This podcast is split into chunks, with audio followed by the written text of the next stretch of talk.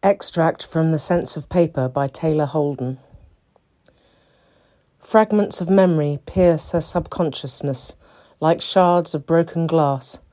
Her body twitches convulsively in her sleep.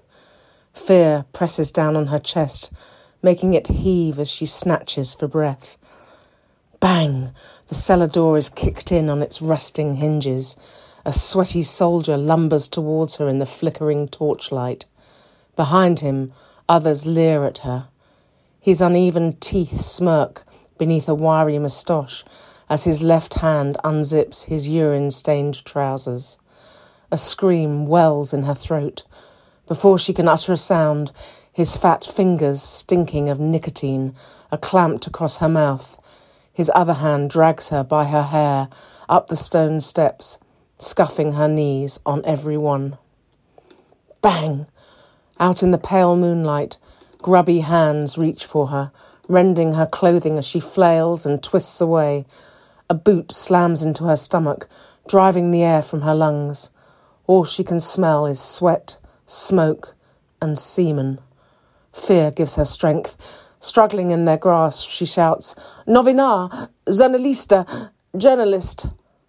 Their laughter fills the spaces in her head as they manhandle her roughly toward a clearing in the woods. Throwing her face down in the dirt, they press forward eagerly, one by one. Bang!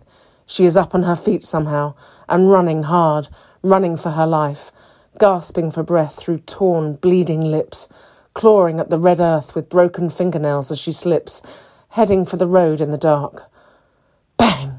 The truck appears from nowhere in the darkness. The roar of its horn stuns her as she whirls to face the sudden brutal glare of its headlights, bearing down on her. Bang! Inconceivable, searing pain. The sensation of flying effortlessly through the clear night sky before landing on the ground with a sickening thud. Oblivion. A full fifteen minutes under the showers, stinging hot jets, usually dissolved the worst of the night. She'd already endured the first phase, vomiting into the toilet bowl, until only yellow bile emerged as her cheek pressed against the cold white porcelain. This morning, purging was taking a bit longer. Charlie stood gripping the showerhead, neck arched, her mouth opening and closing as she allowed the steaming rivulets to cascade down her taut body. Inside her skull, her mind thrashed beyond her control, each involuntary reflex stirring up more mire from the depths of its murky pool. Leaning into the water, relishing its cleansing power, she fought hard to focus. Happier days. That's it. Remember what it used to be like, a long time ago. Before. She swallowed hard to prevent the rising in her throat. Angry with herself, she knew she could do it. Remember the times when being with a man felt good. Remember how it could be, how it once was, with Nick. Taking a shower together, his lips everywhere, his knowing, capable hands pulling her head back by her soapy hair. Their self control almost lost as she dropped to her knees and sought him out with her mouth. Before, good. That's it.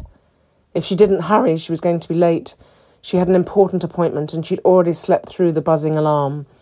But she wasn't ready. Not quite yet. Just a few minutes more and she'd be fine.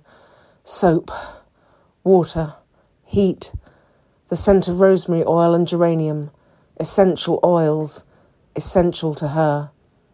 Soon the stench of nicotine would be gone from the membrane in her nostrils. Soon she'd be able to face the day.